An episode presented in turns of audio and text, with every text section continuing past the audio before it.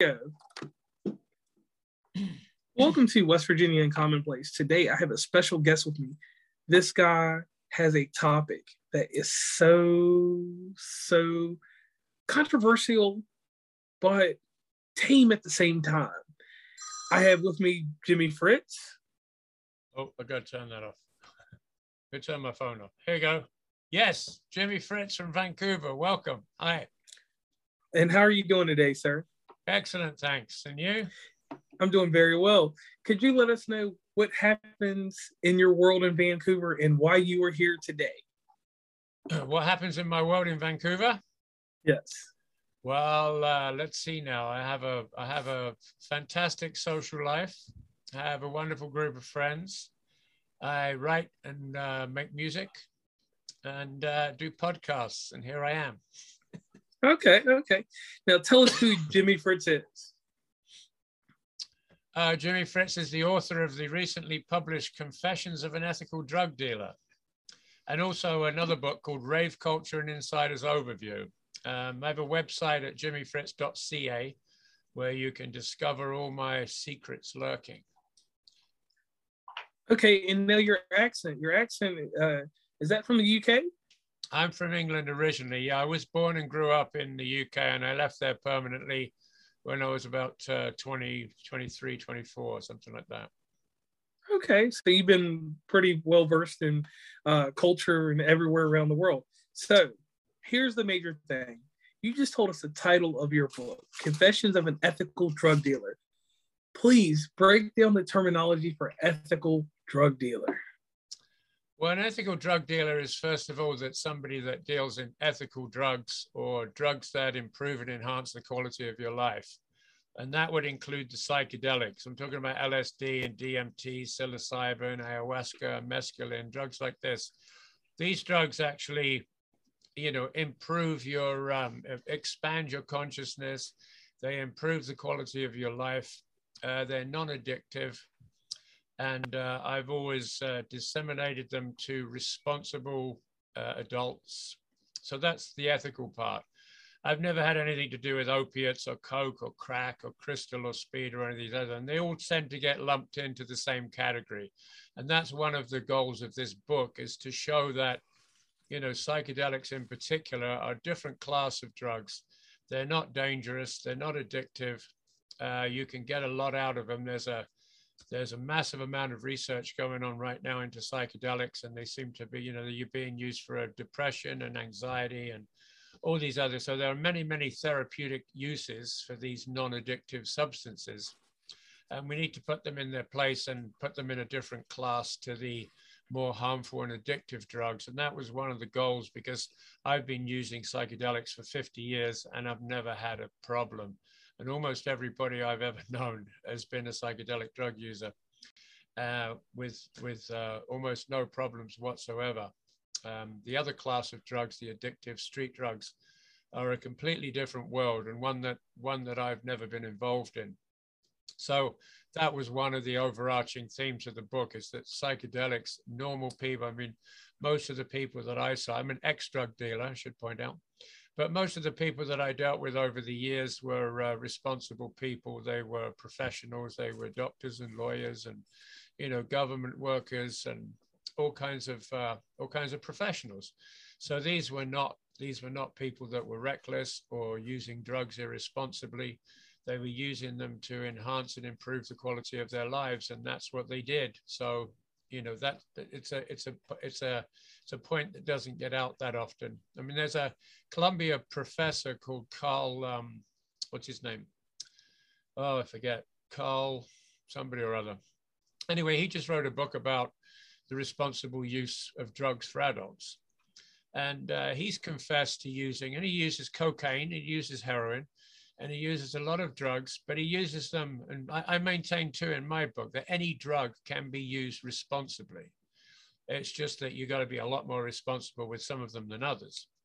But psychedelics in particular are uh, relatively safe and harmless and possibly very beneficial. All right, so I have a question because I deal with a lot of people that have these two things depression and anxiety. How can psychedelics help people that are depressed or have anxiety? Well, anxiety is a anxiety and depression. They're both the kind of a, they're both where your brain gets stuck. It gets stuck in a rut, and you can't break out of it. You get stuck in this cycle of thinking, and you can't break out of it. You can't see outside of that. What psychedelics do is they rewire your brain in a different way. And now all of a sudden you can see, you get an objective perspective. You can actually see yourself from the outside in and in a new way. And, and, it, and it creates a new way of thinking, which breaks you out of this destructive cyclic, you know, think, uh, uh, destructive cycle of thinking which is where what depression and anxiety really are. You're stuck on this one thing. It's like a compulsion, and you can't get out of it. Uh, psychedelics rewire your brain. They change the way you think. And once you think differently, you can approach your problems differently and see them more clearly. And uh, it's very, very effective for those things. There's, um, you know, there's probably a hundred studies going on right now around the world with uh, psilocybin, with LSD, with ibogaine, and um, they're all being used for depression, anxiety, end of life uh, issues, and um, they're getting great results. MDMA, for instance, will be a prescription medication for PTSD with probably within the next year. It's oh, been, oh wow! It's been it's been studied for 25 years now. It's taken. There's an organization called MAPS run by a, a guy called Rick Doblin, who's been working on getting MDMA as a prescription drug for PTSD for 25 years now and it's just coming into the third stage studies. The FDA have just recently given it a special designation of a substance with exceptional potential. So they've catapulted it to the front of the line. And uh, with all these vets coming back from Afghanistan and Iraq and everywhere else with PTSD, nothing is working for these guys. They're, they're, you know, a lot of them are committing suicide. They don't know what to do. Well, they're curing people of PTSD with two or three sessions with uh, MDMA, also known as ecstasy. So it's very, very effective. And, uh, you know, therapists are very excited about it because they can actually do something for their patients. And, and I thank you for all that wealth of knowledge because knowing that now and knowing, like, I, I deal with so many people that deal with uh, these things in life, it'll be a way, like you said, to take away that compulsion in their life and rewire them. So I, I, greatly appreciate you for that knowledge, and um, I'm glad to know about that study. Now let's dive a little bit into you, real quick. So 50 years with psychedelics. How did you go about your life, like maintaining and, and never overdosing on any of these psychedelics? Um, well, you just don't take too much. to avoid overdosing, you take the correct dose. And that's it's a good point because it's very, very dose specific. Like the difference between, uh, you know, the difference between 30, milli, 30 micrograms of LSD and 300 micrograms of LSD is huge. So you have to know your dosage, you have to know your frequency, you have to understand what these drugs do, and you have to use them respectfully and responsibly. And if you do that, there are great benefits to be had anything you do irresponsibly is going to be a problem, right? So if you do too much of anything, it's like the difference. You can have a glass of wine with dinner and it's no problem, right? Or you can drink a, you know, 40 pounder for breakfast and that's going to be a major issue. The only difference there is dosage. It's the same drug. Okay. And, and I agree with that wholeheartedly. Just watch how you're doing it. And with illicit things, obviously you don't have a, a prescribed method on how to use it. So those lead to overdoses. So, um, one thing I want to elaborate on smart drugs and dumb drugs. Uh, over on your website and uh, throughout your book, there's certain uh, terminologies, and this is one I definitely would like to talk about because I like those phrases a smart drug and a dumb drug. Yeah, so it's a kind of I do a, it opened my book opens up with a kind of a treatise on smart drugs and dumb drugs. And smart drugs are the ones that increase your perception and awareness of the world and therefore improve and enhance the quality of your life. Dumb drugs are the ones that decrease your perception and awareness and therefore take down the quality of your life. So a lot of people do the dumb drugs, and I'm talking about the addictive ones like coke and crack and opiates and fentanyl and all these things. People do those drugs for completely different reasons. They do them to get out of it. You do psychedelics to get into it. And it's a completely opposite. It's a completely opposite motivation and uh, application. So the dumb drugs make you dumb, and the smart drugs make you smart. And if you do smart drugs for long enough, you can um, become even smarter. If you're if you're doing dumb drugs, then and you do smart drugs, then you can end up being a smart person doing smart drugs. If you're a smart person that starts doing dumb drugs, then you end up being a dumb person doing dumb drugs. Okay, I like that. Now you have numerous titles to your name. Um, you're a musician bring us into light when you decided to become a musician or how it started in your childhood that you wanted to get into music and, and tell us about the highs and lows. Because the amazing thing with you is you have 50 years experience across the board doing everything. So you have a vast knowledge of, of technology in its infancy all the way until now. Right, you know, right. So when I, I, I mean, I was uh, hitchhiking around Europe as a teenager, and um, you know, needed to make money, and I did fruit picking and other things. But uh, ran into a guy in a in a campsite who taught me three chords on a guitar, and uh, I learned three songs. And then I was, you know, playing in the streets of Rome three days later, and making money.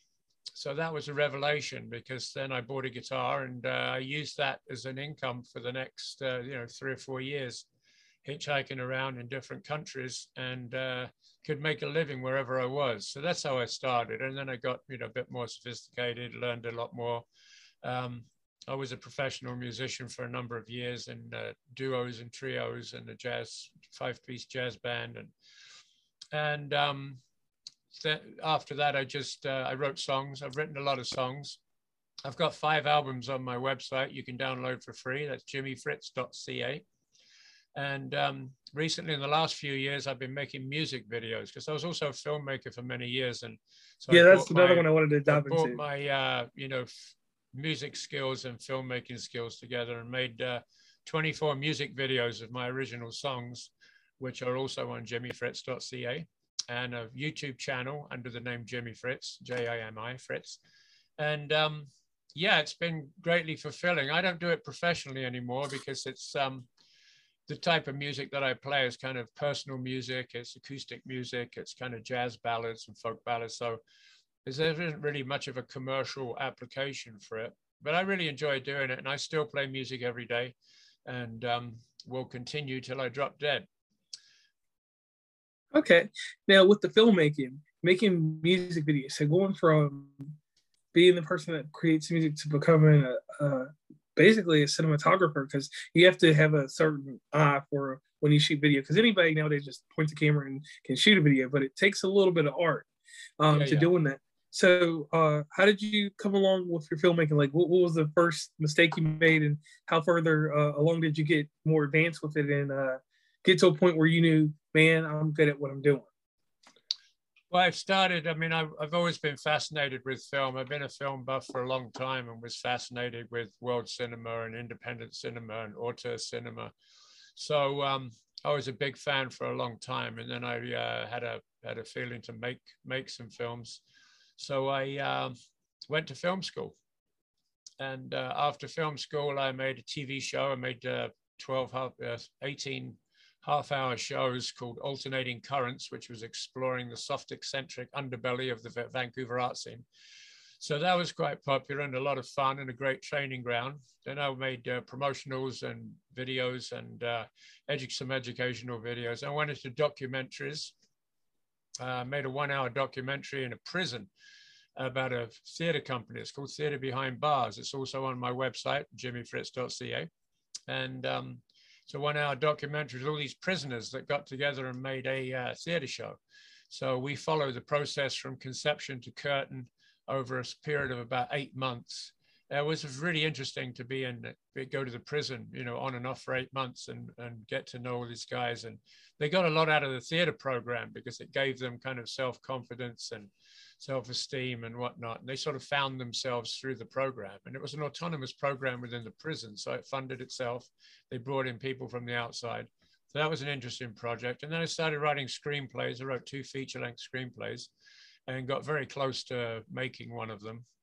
Um, that fell apart at the end. At, uh, but filmmaking is a very, very expensive. It's very, very time consuming. You've got to, you know, it takes it takes a year to finance it, a year to make it. It's, it's just years of your life. So um, that's when I started writing because I got involved with rave culture. I became a rave promoter. And uh, I was very impressed with that whole scene. So um, I wrote a book called Rave Culture An Insider's Overview. And that came about because I tried to make the documentary. I put together a proposal for a documentary on rave, and I was going to travel around the world and interview all the main players. And that got. Let's take a minute real fast for our sponsor. If you have a business, you need a website. What's the best way to get a website up and running? Choose a website hosting company that makes it simple, like Pair Networks. Pair has over 20 years of experience managing the entire digital ecosystem for thousands of online businesses all around the world. Pair makes it easy for you with do it yourself website building tools and features, including simple drag and drop page design, and they have guaranteed US based support technicians ready to help you whenever you need it 24 hours a day, 365 days a year. Right now, when you sign up with Pair Networks, you'll receive one free month of web hosting. See for yourself how easy it is to build your website for free. Visit pair.com slash free to get your first month of website hosting for free by using the code QUICKSTART. That's pair.com slash promo code QUICKSTART to get started today. Got turned down by every production company in the world. And so I thought, well, I'll write the book. So I did. I wrote the Rave Culture and Insider's Overview and um, found that very liberating because with a book, you can you can do what you want you can do when it want when when you want it you can do as much or as little as you want you don't need anybody else's opinion or input so um, that led me to uh, writing. So one thing kind of led to another, right? Right. So you go from uh, making music to filmmaker to an author. Now, let me ask you this because I always like to get an author's perspective on writing because I actually wrote a book myself. Um, so I know some ins and outs. Um, was there ever a point when you were doing these uh, books about raves that you like got a writer's block or did something stop you somewhere from uh, writing at certain periods? No, I've never had a writing block. I've never, um, I, you know, I hear about it all the time, but no, if I've got something to say, then I just, you know, I can say it. This book took about eight months to write and uh, was pretty much straight the way through. You know, I just started it and but it's uh, was also I didn't have to make anything up because it's uh, you know I call it a, a psychedelic travelogue and memoir geographical and psychological journey, you know, 50 year journey. So basically, I just mapped out all the events that I was going to describe, and then I edited that because there was, you know, 10 times more than I could ever put in the book. And so I just kind of hit the high points, and then I just went down the list, and each each each item on the list was a chapter. And uh, yeah, no, I, I didn't. Um, I never had uh, I never had writer's block. Okay, now after you write your first book, uh, Confessions of an Ethical Drug Dealer is your second book. Yeah. What day and what time did you decide that, hey, I need to put this book out there? I need to shed light on this so that people could understand? Because, like, from like what you said, when I hear psychedelics, I already have stigmas and misconceptions already in my head because I'm thinking back into um, you know, I'm, I'm, I'm an 80s baby, so I'm thinking back to Woodstock. I'm thinking about to whatever happened at Studio 54 in the 70s, um, all that kind of stuff that led up to the early 80s. So, what made you decide that it was just the right time to write this book at this moment? Well, uh, because I'm going to be dead in about 10 or 15 years. So I, thought if, I thought if I don't do it now, I won't do it.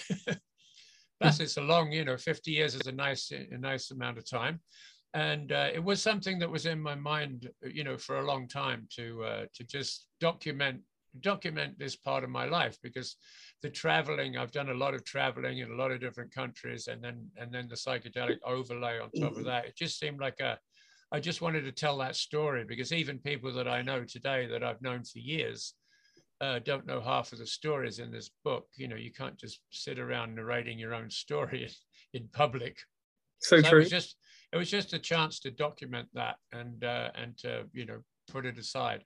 So that was the the motivation, and also because you know there's a lot of talk about psychedelics right now. We're on the verge of a psychotherapy psychedelic revolution. Uh, they're being decriminalized and legalized all over the world now, and I think in 10 or 15 years' time they'll they'll be uh, available certainly as prescription drugs and uh, probably eventually recreationally as well. So uh, you know, I thought that was a good time to uh, good time to do it. Okay, now you lived a very very long life. So um, living a long life, you have wisdom, experience. But could you tell us about a time of great triumph in your life? And then after that, could you tell us about a great disappointment that happened? Because, like in my lifetime, I can always say that I was able to entertain. I was on TV at some point. I wrote a book. I'm doing what we call the new radio. Um, I've lived all the entertainment experience that I'll ever need. But the one downfall that I, that I have is that I didn't take the time to go to college and learn the behind the scenes, like engineering and stuff like that for uh, radio and stuff. And I wish I had. That's my biggest disappointment in life. So, mm. what about you? What's your greatest triumph? In your um, I've had so many high points that uh, you know. I mean, a lot of them are listed in this this new book. Um, lots of peak experiences, you know, lots of amazing places and lots of amazing people. So there's just so many, so many. And one of the one of the problems with what to put in the book was really the biggest problem was what to leave out because there are so many uh, so many experiences and places and people. Uh, I was on the road for you know 20 years and and lived in a lot of different countries, and so the biggest problem was what to leave out. So there's there's just so many high points, and most of my life, I mean, I've had pretty much a charmed existence. I've had uh, a lot of good luck. I've you know never never been in any desperate situations. I've never had any uh, catastrophes or calamities. So mostly a charmed life. And I don't really regret anything. I wouldn't change anything in my life looking back. I don't see any, any place where I would say, no, I shouldn't have done that, or I regret that, or that was a bad move, or everything seems to, uh, everything seems to have worked out, you know. So okay. no real low points either. I mean, no, no catastrophes or disasters or, I know quite a few people that are dying right now because I'm of an age where, you know, my friends are, you know, getting sick and dropping dead. But, uh, you know, that's, that's part of life too. I mean, it's not, uh, I don't think of death as a catastrophe anymore. Okay. And I guess when you get to a certain age or, or just in a certain realm, not age, get to a certain realm in life, get that way. Now, on this show, I pay homage to a news magazine called 2020 in the United States, growing up, there was John Stossel, there was Diane Sawyer, and then there was probably the greatest journalist, she's still alive, Barbara Walters. And I asked certain detailed questions to whoever comes on the show just to get them to be more personable and to learn a little bit more about them. So, Jimmy, it's your turn now. You're on the hot seat. Are you ready? I'm ready. Okay, now here we go. Now, when we talk about psychedelic drugs and we talk about the stigmas, uh, the misconceptions, what is the worst misconception that you come upon when you're explaining this to someone that is naive to psychedelic drugs? I think the biggest barrier is that people put all drugs in the same category. They think of drugs and they think of the drug addict on the street and the people overdosing on the streets and drug addicts and rehab. And that's, that's what they think about. Now, when I think about psychedelics, I think about, you know, creativity and mind expansion and enhancement of life and all those things. So that's a big problem is people put all drugs into the same category and they don't realize, you know, they don't know the difference between a magic mushroom and a flap of crack. So this is a major problem right? It's a major problem with law enforcement too. I mean, even today, they don't know the difference between, uh, you know, um, consciousness expanding drugs and mind numbing drugs. So there's a huge difference. So we need to separate those out. That's that's probably the biggest mistake that people make is they put all drugs in the same category, and they think they're all addictive and harmful, and that's not true. Okay. The guy's name, I remember the guy's name is his name's uh, Carl Hart. Carl Hart. Carl Hart, uh, he's sort of on the vanguard now of uh, of promoting, you know, responsible the, the fact that any drug can be used responsibly, and uh, you know he's a he's a he's a professor at, a professor of psychology at Columbia University, and um, you know on the weekend sometimes he'll do a little bit of heroin, or if he's at a party, he'll do a line of coke. Uh, you know, he'll have a joint when he feels like it but he does it responsibly and he does it in a way that it fits with he has kids he has responsibilities he has a professional career and it doesn't affect any of those things. In fact he says that it enhances his performance it enhances his, his sense of well-being. And um, i think that's you know i think that case needs to be made and i make that case in my book too. And that's so that's probably the biggest misconception that people think that all drugs are harmful and addictive and it's far from the truth and I, and I wholeheartedly agree with that because, like you said, a, a, a drug that helps you become um, more conscious instead of a drug a drug that mind numbs you, I can see a difference there. And inside that, I definitely, you know, my I'm very open, um, you know, to people that use drugs and, and whatever they do with their drugs. But like you said, a certain type of level of responsibility with the drugs uh, gives that accountability that hey you do have this under control. And i always had that respect for people because i'm like hey if you have this under control you're you know it's good. It's when they slip because a mind numbing drug like you said can still be in the same sense of another drug if it's used responsibly. Um, so here's my next question. When um, a person that does mind numbing drugs comes to you and they want to reevaluate and change the way they use drugs how do you help them? Well um, I mean, that's one of the uses that uh, that uh, they're uh, using psilocybin. They're using them as transitional drugs. They're using psychedelics as transitional drugs for opiate addicts and you know uh, amphetamine addicts and um, coke addicts, and they're using them to transition them away from those addictive drugs, so they can be used in that way, which is you know which is pretty interesting. There's a pilot project going on in Vancouver now where they're trying to transition addicts uh, through magic mushrooms, psilocybin. And because uh, it changes the way they think, it changes the way they think of themselves and the way they see themselves in the world. And that's that's the problem because people are doing these harmful drugs because they have horrible lives and horrible backgrounds and trauma, psychological trauma, and they're trying to mask it. They're trying to obliterate their minds because they don't like what's going on in their mind. So they're using it as an escape from their problems, whereas psychedelics send you in the other direction. They, they, you embrace your problems or you see them in a different way. You see them with different eyes and, and a clarity for the first time sometimes, and it can be life changing. I've seen people turn their lives around with psychedelics. There's a lot of microdosing going on right now. A lot of people are using microdoses of acid and you know LSD and psilocybin for uh, depression and anxiety because it just it just brightens their day. It cheers them up. It makes them think more clearly.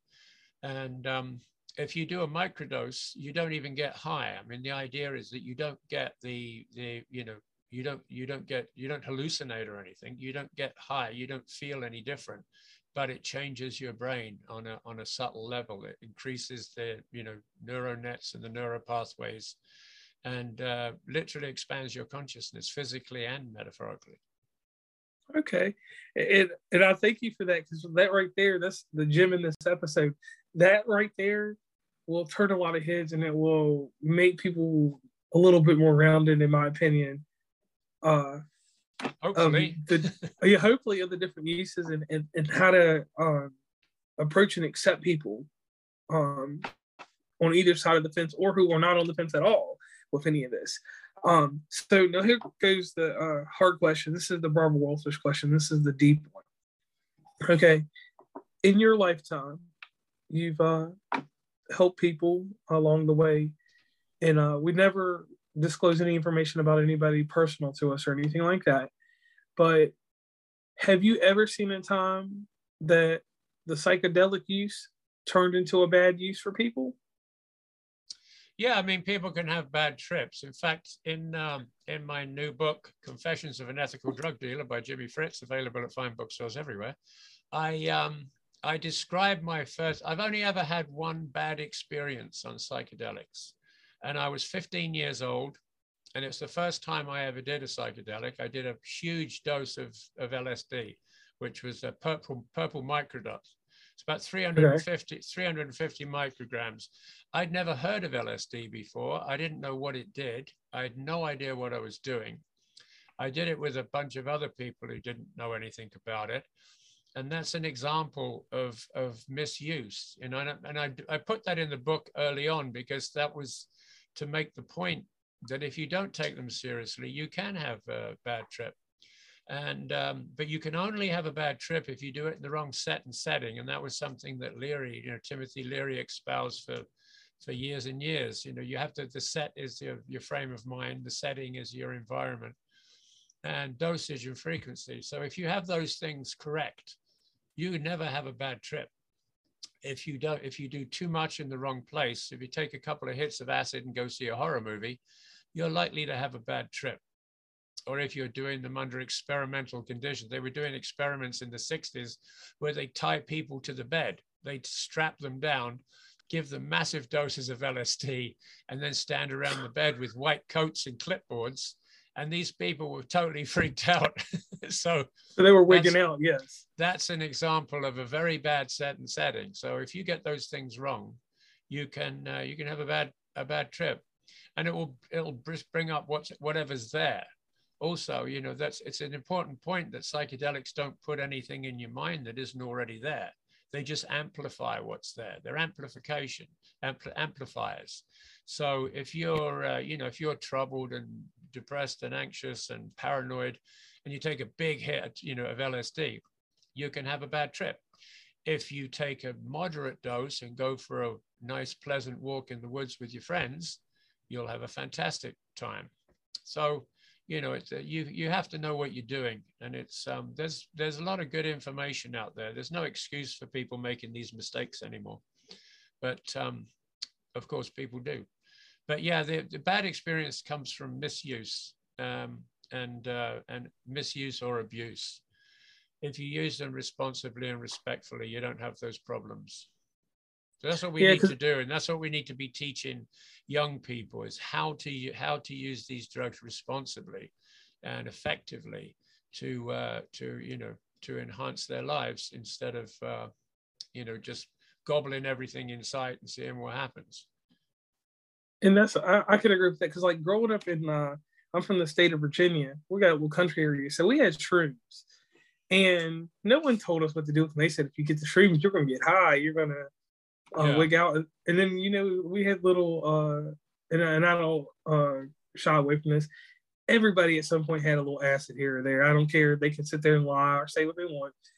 And you know, with the acid, we were you know the little little drops and different things. We were taught like you can try this, but be in a safe place.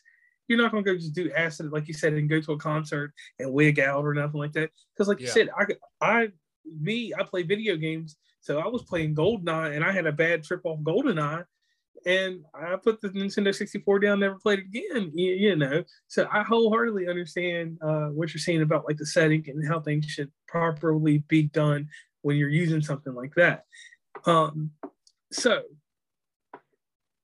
I want to thank you very much uh, for coming on the show and enlighten us on this. But here's my major question. This is the last part of the 2020 segment. If there was a billboard that was in Vancouver, British Columbia, there was another billboard in Seattle, Washington, um, maybe one more in Everett, Washington, just because I like the name of Everett. Um, and, and, then maybe one more in uh, Portland, Oregon. What would all these billboards say about Jimi Fritz? Uh, they'd say you should really read his new book, Confessions of an Ethical Drug Dealer. and um, one thing that I want to tell you that I really appreciate you doing, there's a part of the show we call the shameless plug. Yeah, and I think I already were, did very, that. yes, yes, you were very intricate and you pulled it off. So I want to thank you very much. So Jimi Fritz, in closing, I would like to get you to do this for the audience real fast. Please tell the audience which book they should read first, then just briefly, a quick just moment, tell them about the highlights in both books. Not to give away too much. All right. Well, the new one is Confessions of an Ethical Drug Dealer by Jimi Fritz. And it's a 50 year journey, psychological and geographical journey through life.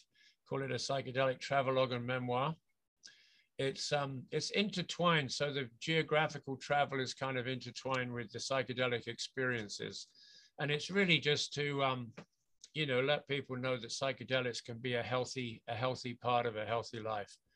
Uh, the other one is uh, Rave Culture and Insiders Overview, which is a primer for the global rave phenomenon. It's kind of a snapshot.